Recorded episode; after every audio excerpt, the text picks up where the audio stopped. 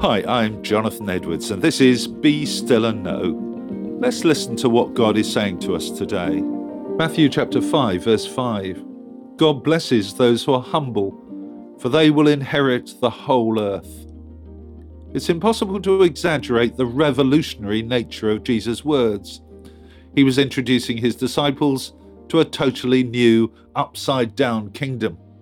This beatitude reminds me of the words of Mary's song of praise when she was pregnant with Jesus.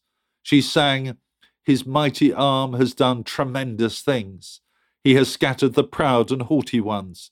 He's brought down princes from their thrones and exalted the humble. The kingdom of God that Jesus ushered in was going to be shaped by obedience to God's will, not by earthly power, prestige, and influence. The key to God's kingdom is humility. Martin Luther wrote, Until a man is nothing, God can make nothing of him.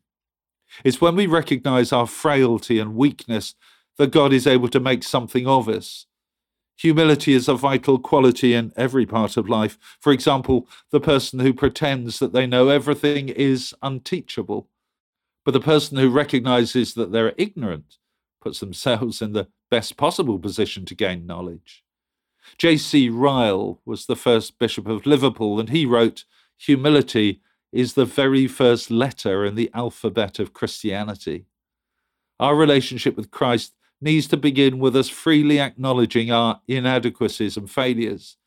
He's then able to forgive us and renew us by His Spirit. He can then give us gifts that will enable us to serve Him effectively. But as long as we are hanging on to our self confidence and pride, the Lord is powerless to bless us. Humility is the door through which we enter into this amazing new kingdom that Jesus established, in which love, joy, and peace of God are in control. The power structures of the world no longer have any relevance because God is King.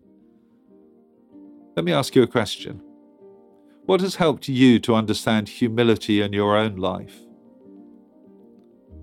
Now let me pray with you.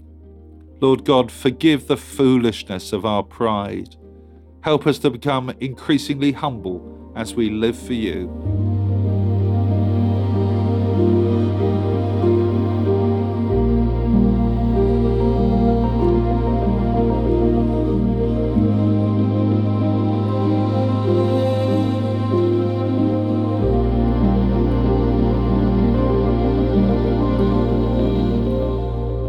Amen.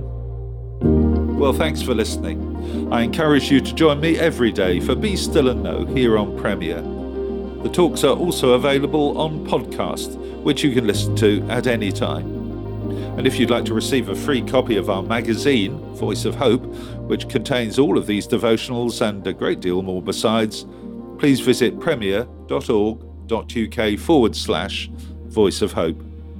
God bless you. Do hope you have a really good day.